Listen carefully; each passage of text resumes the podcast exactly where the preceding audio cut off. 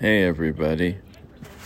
I have some interesting libertarian, conservative leftists, but I like to lean more towards more libertarian these days. This is a government that used to be considered extreme conservatism from a good friend of mine who is no longer with us has told me, and I can see that after looking at it and researching it, it was.